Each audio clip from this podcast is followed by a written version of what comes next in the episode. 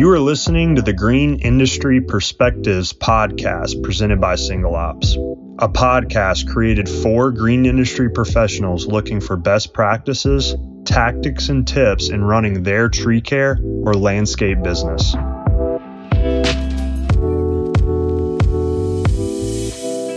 Thank you so much for joining us for another episode of the Green Industry Perspectives podcast presented by Single Ops. I am Jay Worth. I'm the content marketing manager here at Single Ops, and uh, we have a real. Uh, I know I've said that a couple times this season already, but we really do have a, a special treat today.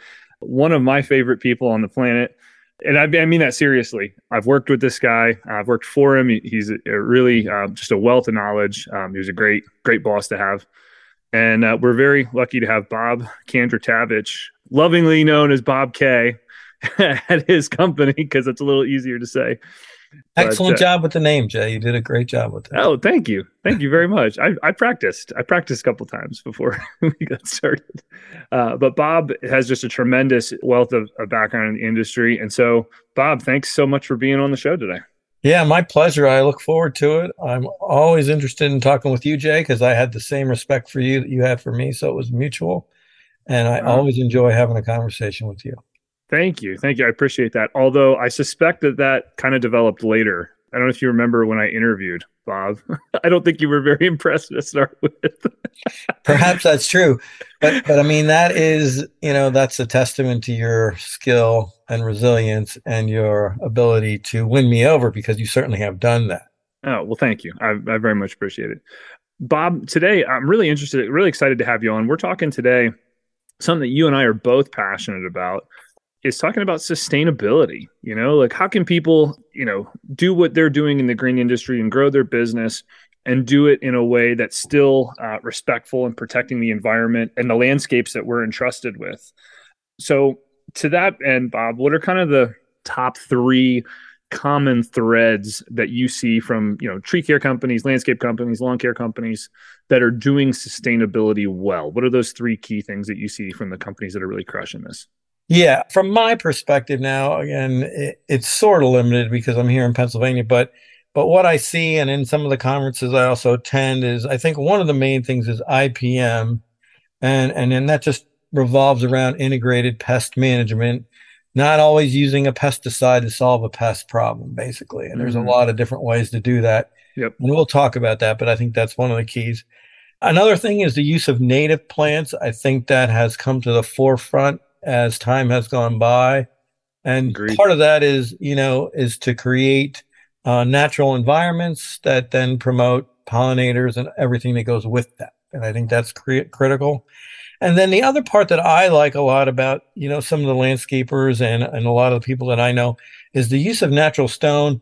And, and I can elaborate on that, but that stone it is natural in the landscape and to use it the right way i think it has a lot of benefits for sustainability too. That's awesome. And we to your point we will kind of dive in and unpack each of these a little bit more. Uh, but bob just so that guests have a sense you know audience has a sense of who they're listening to and and kind of what your background and credentials are would you just give us a you know history here? I know you've been in the industry a while and you've got just a ton of certifications, certificates, uh, initials behind your name. So if you would just give us a, a quick rundown there. Yeah, sure. Well, my my first foray into the landscape industry started in 1972. So this will be my 50th year in landscaping. I started my own mowing business in a small development.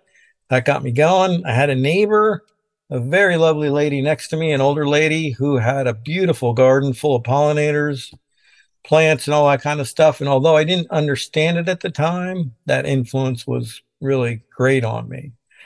And then I stayed in the landscape field up until college, went to school for geology, although it's not a green industry thing, it's relatable to the landscape industry. So that was kind of a nice tie. Absolutely. And I got an MBA too in finance and communications, but that gave me some business sense to throw into the whole mix. And I think that was a good thing too. And then, of course, as I you know, worked my way through the industry. I was an operations manager and then I became, you know, a sales service specialist. I was a technician, a lawn technician, a tree technician. And then I was also a sales and marketing manager and an account manager. So I kind of got went through all the possible, you know, almost parts of the industry and even was a landscape foreman at one time. So I've kind of had all those positions and that's been helpful to put it together too. Mm-hmm. And then as far as, you know, certifications go, I I got those as I progressed through the industry, being a certified arborist, you know, being a certified horticulturalist with a sustainable certification too. And at, at the time that I got that, I was only one of seven in the state of Pennsylvania. a certified ornamental landscape professional. I'm also a certified turfgrass manager and I'm a master gardener. So again, all those things kind of bring that unique perspective, I think, for the landscape industry. So that's a brief rundown of, of what I've been experienced, you know, in the green industry. Yeah, no, nothing big, nothing, no big deal. I know it, it, it, doesn't seem big to me because it took such a long time to get there. um, but I'm sure when you look at it in one, you know, quick snapshot, it seems big. Yeah, and this is this is part of why I'm excited to have you on the show. Um, it's just I think that there's so many people out there that can benefit from from that breadth of uh, of experience, not just in terms of the professional accomplishments, you know, the the certificates and stuff like that, but um, you really have been on on kind of both sides of it, right? Like you've been on the operation side the production side and, and, having to go go go and get stuff done. And you've also been on the sales side. You've been in the office doing management. So you really do have a well-rounded perspective on the industry here. Yeah and i think that's very true. And i agree jay that that gives you an insight into all that's going on because we all have our challenges in each one of those arenas. And mm-hmm. and to think about all those things when you're doing something or working with somebody is important and I think I'm able to do that. And and the other thing that that is kind of I think important in my perspective on things is is because I enjoy the natural environment and spend a lot of time out there hiking, fishing, photography, and all that kind of stuff. I get to look at it and maybe bring some of that back into the into the you know residential setting too, which is kind of nice. Mm-hmm. Absolutely, yeah, Bob. Uh, for for our listeners is an is an avid fisherman. He's not he's the guy that when you go out uh, into the woods and there's like three other people at, at, the fishing hole he's at, he's like, nah, this isn't good. I need I need it I need it more isolated. And he'll go hike five miles into the woods to get a more isolated fishing hole. And that's very true. Yeah, I love it. uh, yeah, uh, it's uh, it's he's definitely a lover of the natural world. So when you talk about these three things and by the way, I agree with you that that having that um, just to back up for a second, that experience is really important. That's why one of the things I always did, I, I, was exposed to myself as a salesperson, and I asked my salespeople to do as much as it was practical was to get out and have some field experience. It just gives you a whole different sense of what you're selling when you've got some field experience and vice versa you know it'd be great if you're listening to this and you have you know crews and there's kind of some friction between production and sales maybe have some ride-alongs both ways right? A lot of times we just make sales guys go on a ride along with the production guys to get their their insight but that goes both ways. If you know your your technicians your crewmen uh, crew leaders they see what your salespeople have to deal with on a day-to-day basis i think that just only improves the organization yeah, and I, I couldn't agree with that more, Jay. And I think that is one of the things we shared, and I think that made our relationship mm-hmm. work well, is because we both had came from those experiences, and we tried to incorporate yep. those into everything we were doing. Yeah, and I and I uh, you know enjoyed that, and I enjoyed having those perspectives that we shared because then we could look at selling things the same way and think about them the same way. And I think that was made us successful. Mm-hmm. I agree. So going back to these these three things that we talked about, the first one you mentioned is IPM, and I, I think this is really really kind of critical. I think a lot of times this is probably something that that folks that are just starting out struggle with more. But even some some bigger companies you know once you get to like maybe a corporate size it's just tough to do this well. You know integrated pest management give us a quick rundown of, of what that looks like for you. What do you mean by that? What what does in your mind what does good IPM look like? Yeah, I think that's a good question. Good IPM, I think, really starts with the individual who is assessing the property. I think that individual has to have a good depth of knowledge of, of everything that's available to solve a particular problem. Yep. I think that's one of the keys to being successful at, at integrated pest management because if you know all the options that exist, then when you come to a specific situation, you're best able to, you know, use the option that's the best one that might not be, you know, the most pest user one, but the one that, that you maybe you're using a little bit of pesticides and maybe you're using changing some plants and maybe you're looking at what else is out there in the environment. Are there ladybugs out there feeding on those aphids, for example? And so, do you want to spray something that's going to knock out those ladybugs too? Is that aphid problem big enough to actually warrant spraying that? All those things I think come into play. And some of the plants too, you know, if you have a perennial plant that might be, you know, being affected by aphids, do you really need to save that particular plant? Maybe that plant's not the right plant in the right place. Mm. And maybe it's okay if that plant doesn't survive, you know, and something else takes over that's a better option for that space. So I think all those things come into play, and pest populations are also, which I just alluded to, are a big part of that. You have some Japanese beetles feeding on a tree. Are those Japanese beetles really affecting that tree, or is there just enough damage to cause that tree not to look maybe as exactly the way you'd like it to look? But it's not a problem where it's it requires a pesticide to really solve that problem. Mm-hmm because it doesn't need to be solved with a pesticide. So, and also teaching clients, you know, you know, clients often want this pesticide free environment. Mm-hmm. Well, is that realistic? You know, in reality, it's not. Okay. So there's going to be some things around. So you have to show them what's good and what's not so good, but there's got to be a balance. I, I'll give you an example. I recently had a lady customer of mine who was upset because there were birds pooping on her hardscape. Okay. All right. So now that's the extreme. Okay. We're going to a person who can't even tolerate a bird nest in a tree close to her hardscape. And then you got to talk to her about that and tell her, well, there's baby birds in that nest, you know, right, and then she right. starts to soften up a little bit.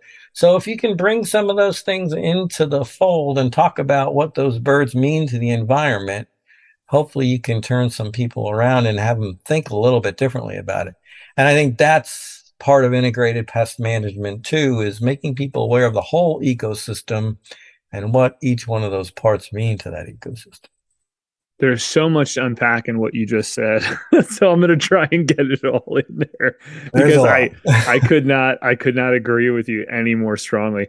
One of the things that you said is talking about having the available options. And so I think in my mind one of the things that you really helped me with in my career and, and kind of opened my eyes up to is getting the proper diagnosis, right? All right. Like you gotta you gotta know what you're dealing with before you can even start thinking about options. Oh, absolutely. Um, yeah. So, you know, really up in your game when it comes to diagnosing problems on on turf, problems on a tree, a landscape plant. Yes, Jay, you're absolutely right. Okay. Yeah, well, because you know, if you can diagnose the problem, then like you said, then the options are before you. You can talk intelligently and knowledgeably to that customer or client, and they're going to feel comfortable with what you come up because they're going to have confidence in you. And I think that's a critical thing. And when we were talking about, like, for example, spider mites on a dwarf Alberta spruce, well, the dwarf Alberta spruce probably isn't the right plant in the right place.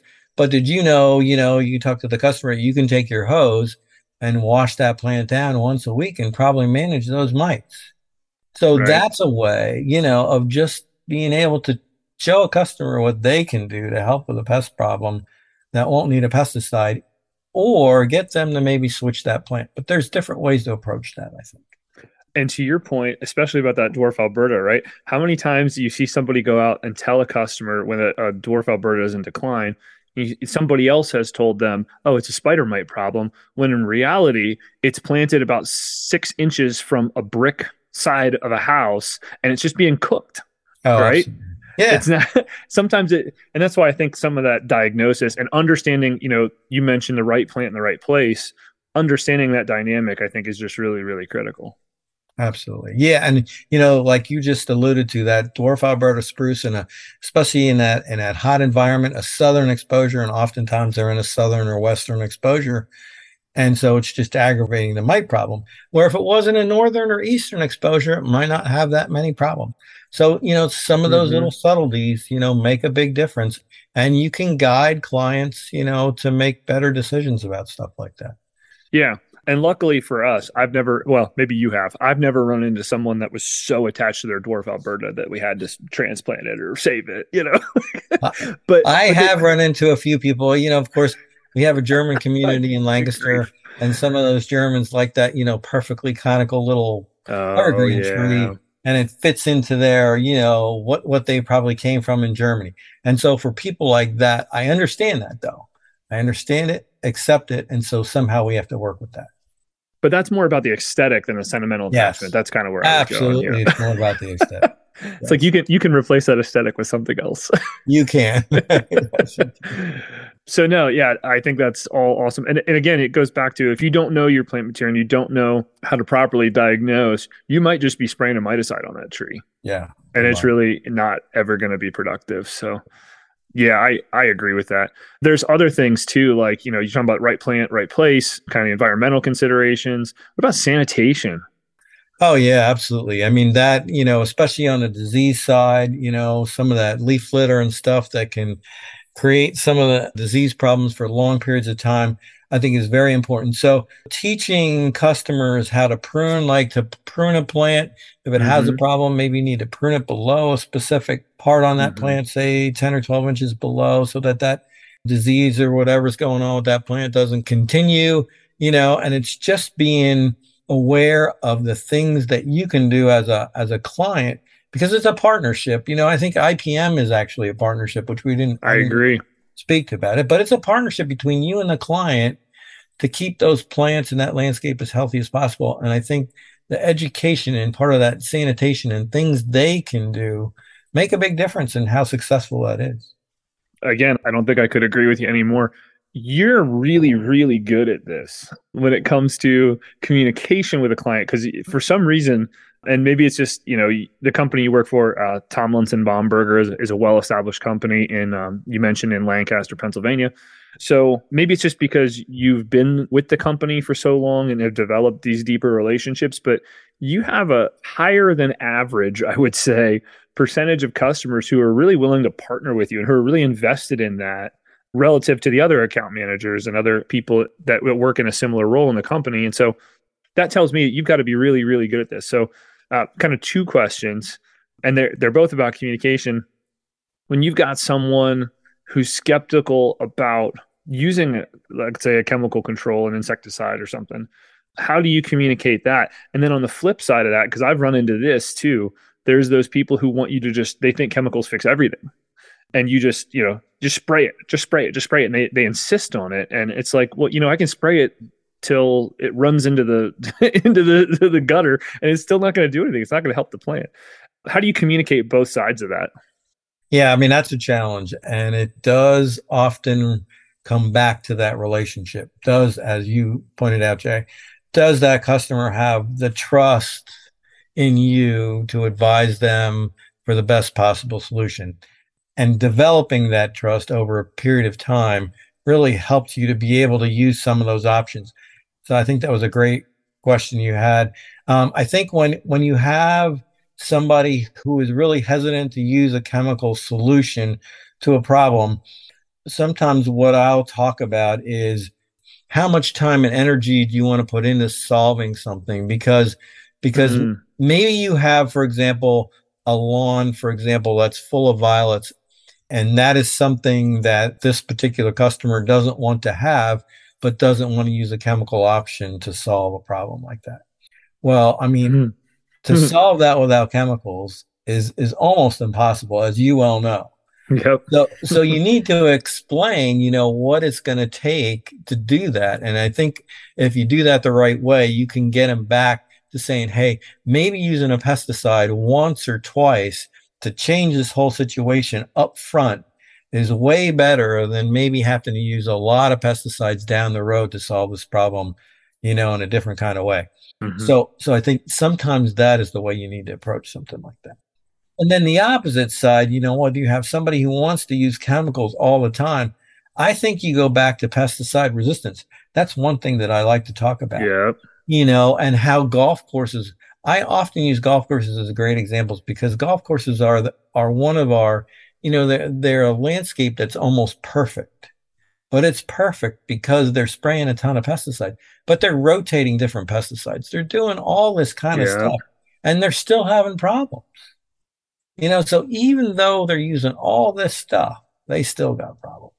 So pesticides aren't always the answer to everything. Mm-hmm. You know, it goes back to right plant, right place. And that goes to grass as well as it goes to shrubs and trees. And I talk about that quite a lot about the grass types that they have. Yeah, absolutely. And and I think too the other thing that like when you're talking about education is kind of educating customers on what you as the provider, the service provider, what you can control and what you can't control, right? Absolutely. Uh, and because we Absolutely. ran into this all the time, Tomlinson, I worked there. Tomlinson Bomberger does a lot of residential turf care, and and what was it, 2018? I think we had 153 days of precipitation that year. Yes. Yes. you can't you can't control that. Like there's no, there's nothing. It doesn't matter how mm. much you're paying us. We can't control the fact that it rained overnight you know in July and it was 70 degrees and then the next day it was 90 degrees and you develop pythium blight. Even right. if we're treating for fungicide in those conditions and those conditions persisted for like a good solid month. They did. It was it was just next to impossible to give somebody that that really, really disease free even if they were paying for fungicides on a regular basis. There was so much breakthrough. That was the the worst gray leaf spot season I'd ever seen on turf. And I don't think I was alone there. I think a lot of other professionals would have said the same thing in that in that region. And I think I just want to add to that. I think that's a great comment you made and, and relating to turf and fungicides because five years ago, and you, and you remember this, Jay, we at Tomlinson and Baumer had a turf disease program that had three turf disease applications, and that took care of most of the problems. Well, now we're up to five or six. Right. Because that environment for disease has increased over the summer and expanded. And so, wouldn't the better solution be to change grass types and not mm-hmm. continually mm-hmm. apply six fungicides to keep a lawn looking good when you could change to tall fescue and maybe get away with one a year, if that. So, I mean, that is a great comment that you made and how things have changed and mm-hmm. the more chemicals you need as things, you know, as maybe we get a little bit warmer and maybe those plants aren't as resistant as they used to be. It's all that. Yeah. And I do have the flip side of that the other side because I agree about the resistance and changing some things around. I do know I have a couple of professional contacts who swear, you know, like I actually know a whole company that does this. It's 100% chemical free. Now they do more mostly like um, beds and, and, landscaping, but I also know a, a tree care professional and they swear there's never a need to use, never, ever a need to use a pesticide, a chemical. What would you say to that to that crowd? I would say that I think part of it has to do again with education, what the client, what the client expects, and how Bingo. you manage that part of it. I think that's part of it.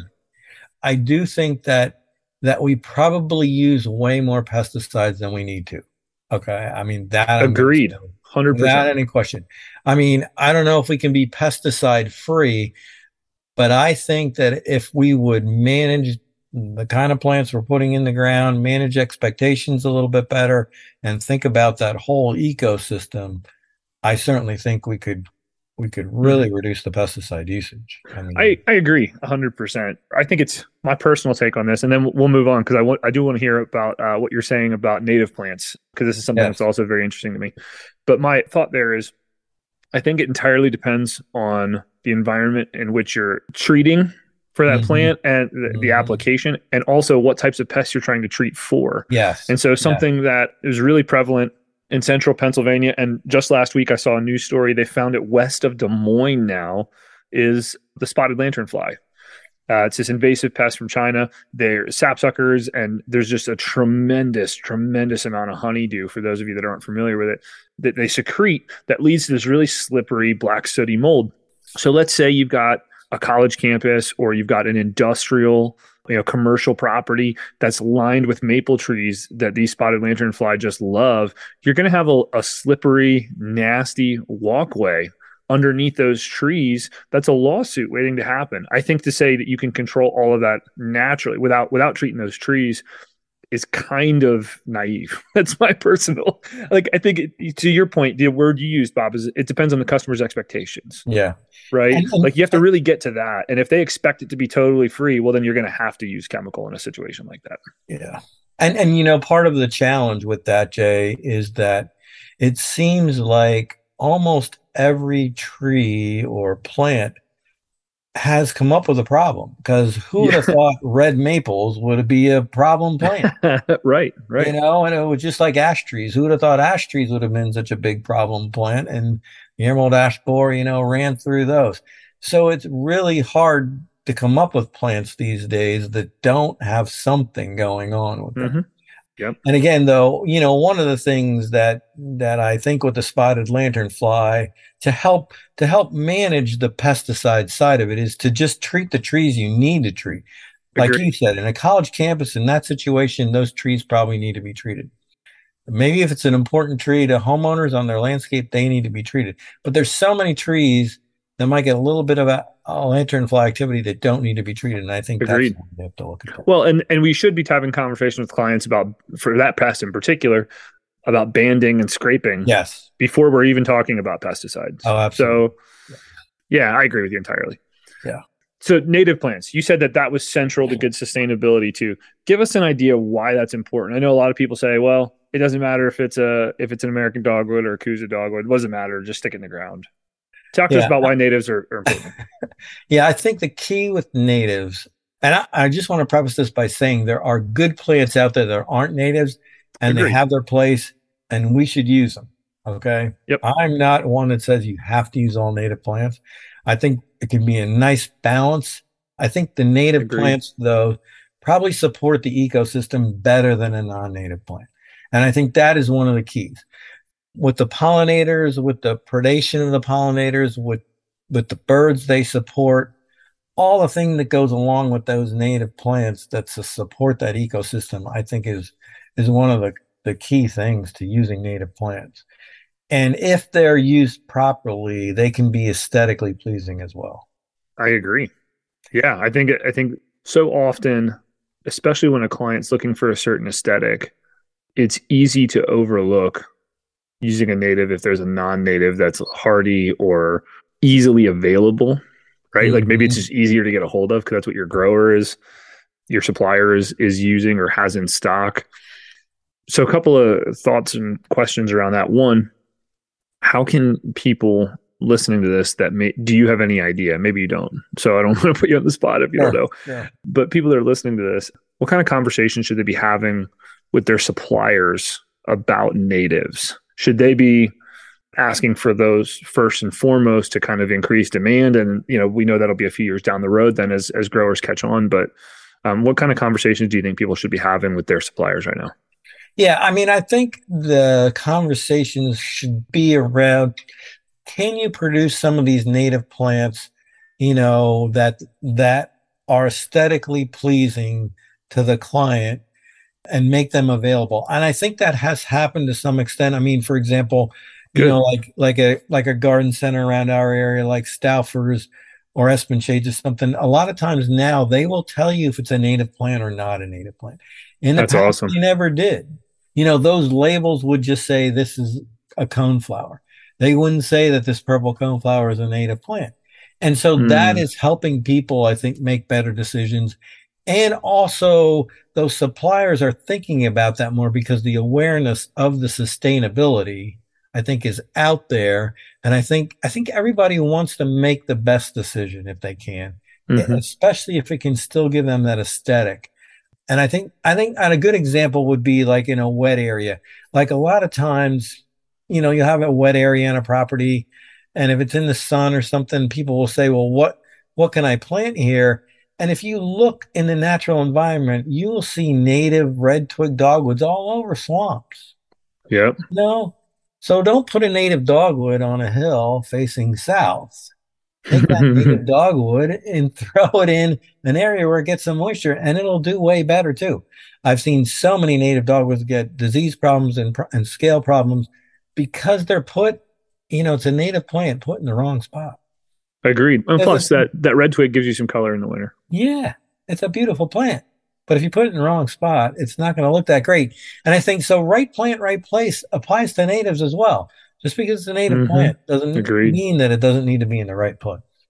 Agreed. Now, what kind of conversation should people be having with their customers to try and encourage them to try and think about native plantings or encourage native plantings as they're thinking about their landscape design? Yeah, I think that's a great question too. I think it, it comes down to, you know, the landscape designer or the service provider needs to help guide that client towards some native options. I mean, I remember a client I had, she wanted a large tree and it needed to grow up and screen her porch. And so we were talking about different options and all these things. And I suggested a tulip tree. And she said, Well, what's a tulip tree? Well, we went into what a tulip tree was, and mm. it hmm. turned out to be the perfect plant. It grew tall and straight, you know, went 30 feet up in the air and her porch. And she got to see tulip flowers you know, which not yep. a lot of people get to see on a tree. So it served a lot of things, you know, aesthetically as well as, you know, creating that privacy screen for her, but it was a native plant. And I think, you know, thinking about what the client wants and then coming up with solutions that they can see as a as a viable option, I think is a real, real good good way to get those people going that direction. And then they can ask some good questions too. And when we talk about something like what's the difference, you know, between a coneflower and, and salvia, well, maybe the coneflower is going to attract more uh, native pollinators than the salvia will, and and then also those coneflowers give you seeds for finches, and then finches feed on mm. the coneflowers. So there's so much more that comes from some of those plants that you have to make people aware of.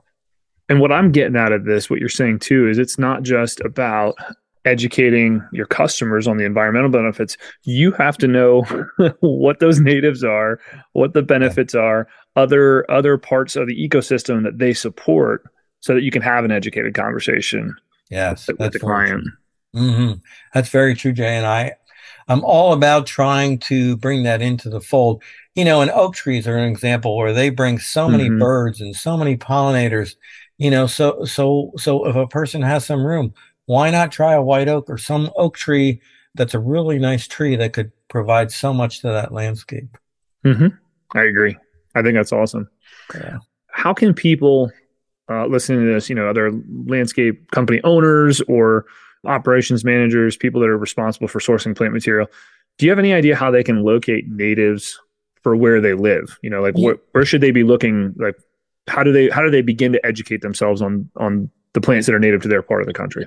Yeah, I think one of the great resources for that, I mean, is the master gardeners. And there are master gardeners in pretty much every state. And that group of people who is really driven towards native and natural landscapes has a great resource of, of plant, you know, and oftentimes they'll have sales or they can lead you to plant sales or they can lead you to vendors who have have native plants.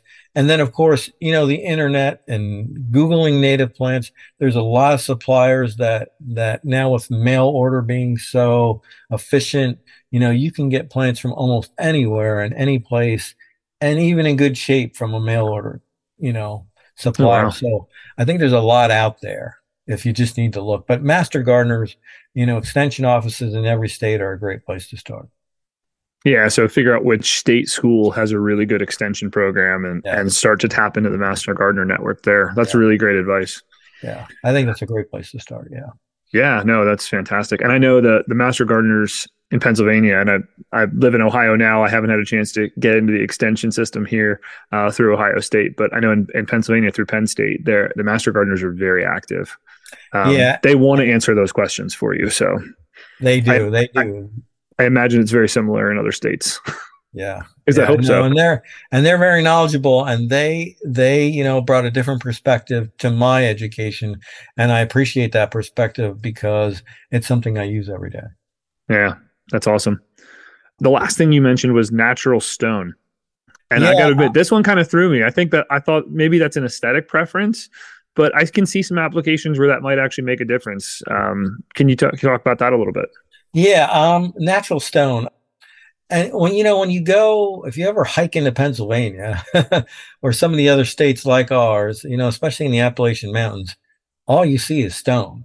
I mean, there's stone right. everywhere. There's stone walls. I mean, there's there's stone big rocks. There's small rocks. There's stream beds full of stone, and you know, part of the stone, I think, its advantage to the ecosystem is is besides you know it provides a place for for things to hide, for things to reproduce, for things to thrive in, because underneath those rocks in the stream, there's all kinds of organisms going on that then feed the fish.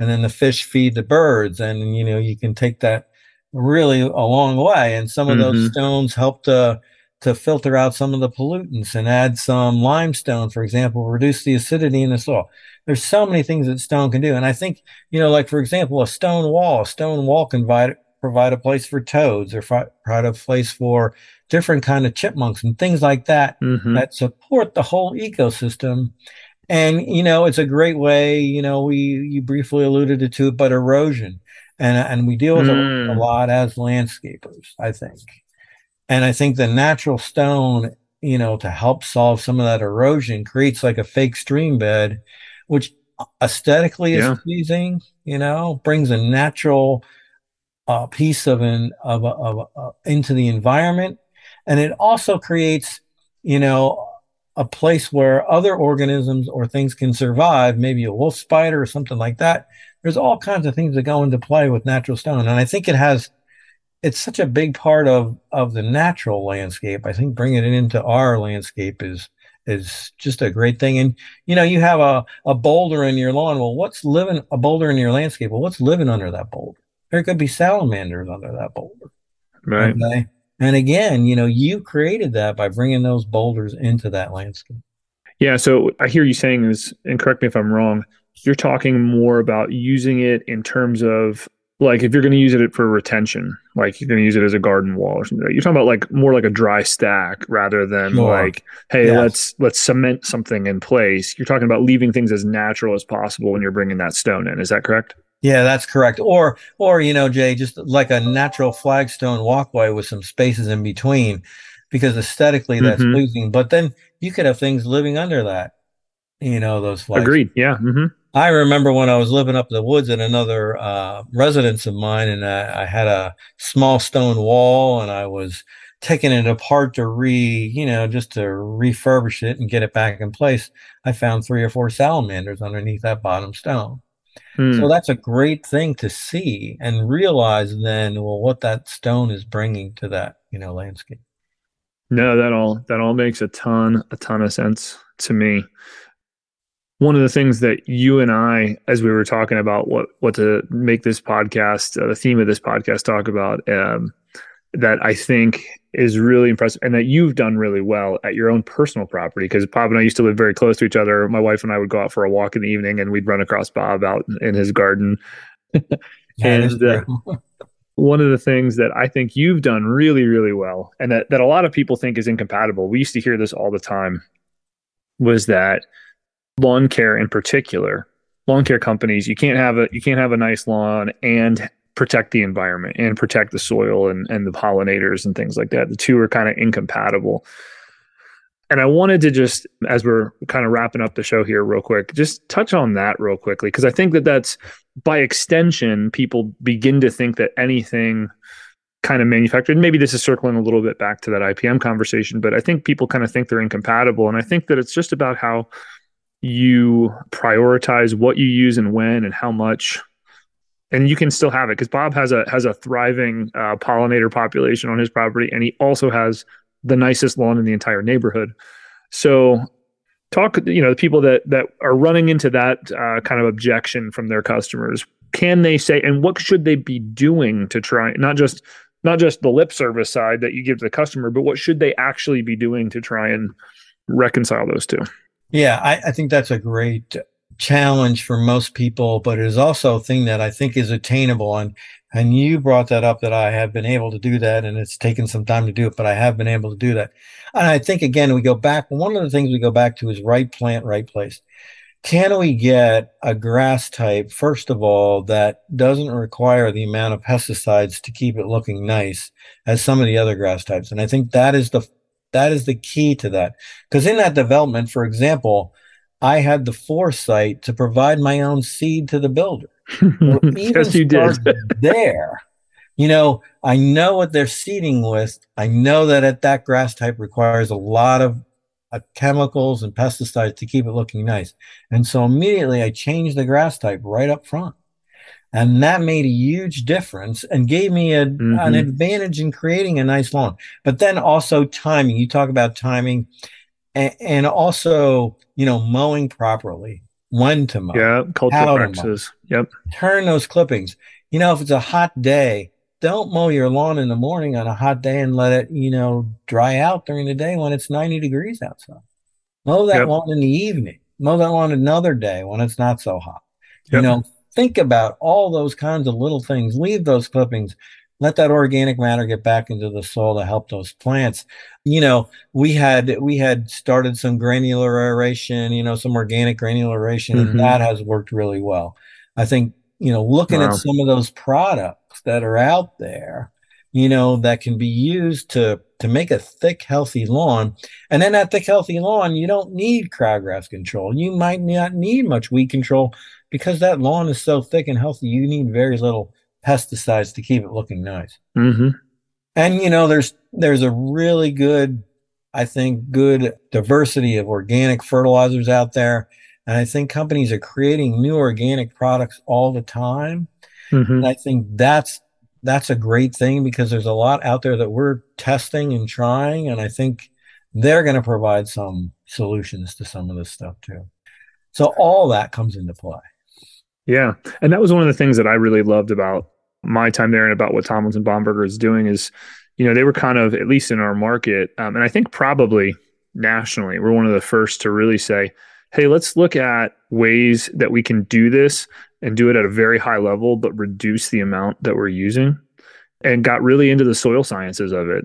And I think that that plays a huge part in it too. You know, when you address the underlying, the foundation from which those plants are growing, I think that makes a big difference.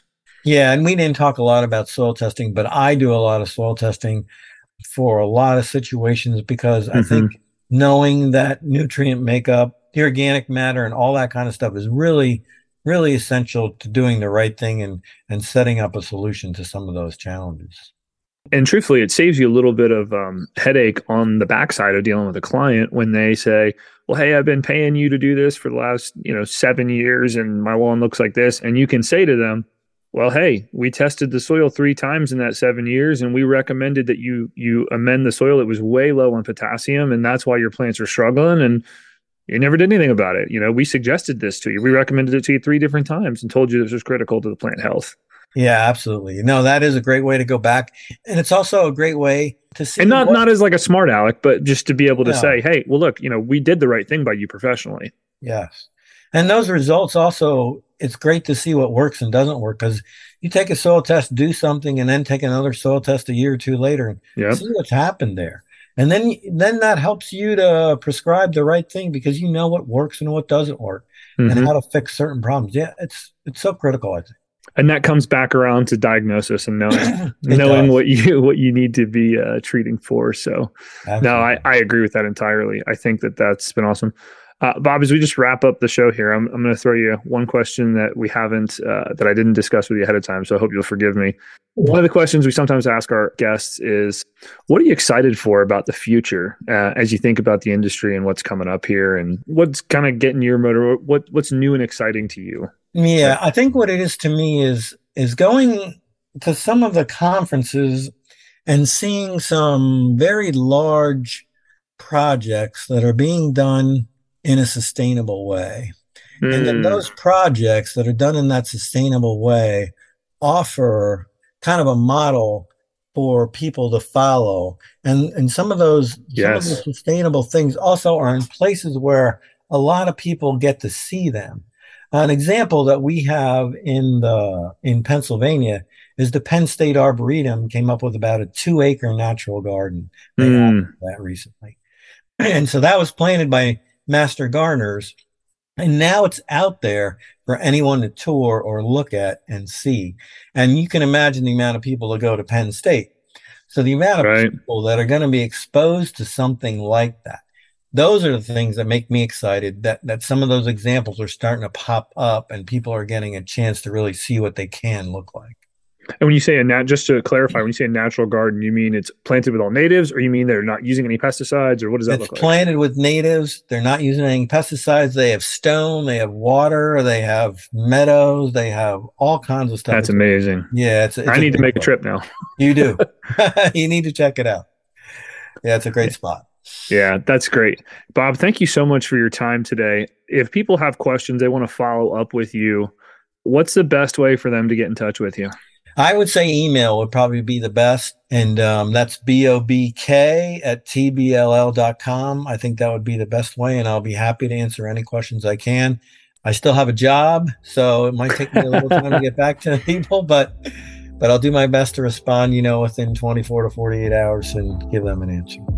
Bob, thank you so much for your time today. It has been just an absolute pleasure having this conversation with you. I know it's something that we're both passionate about, so this has been a lot of fun.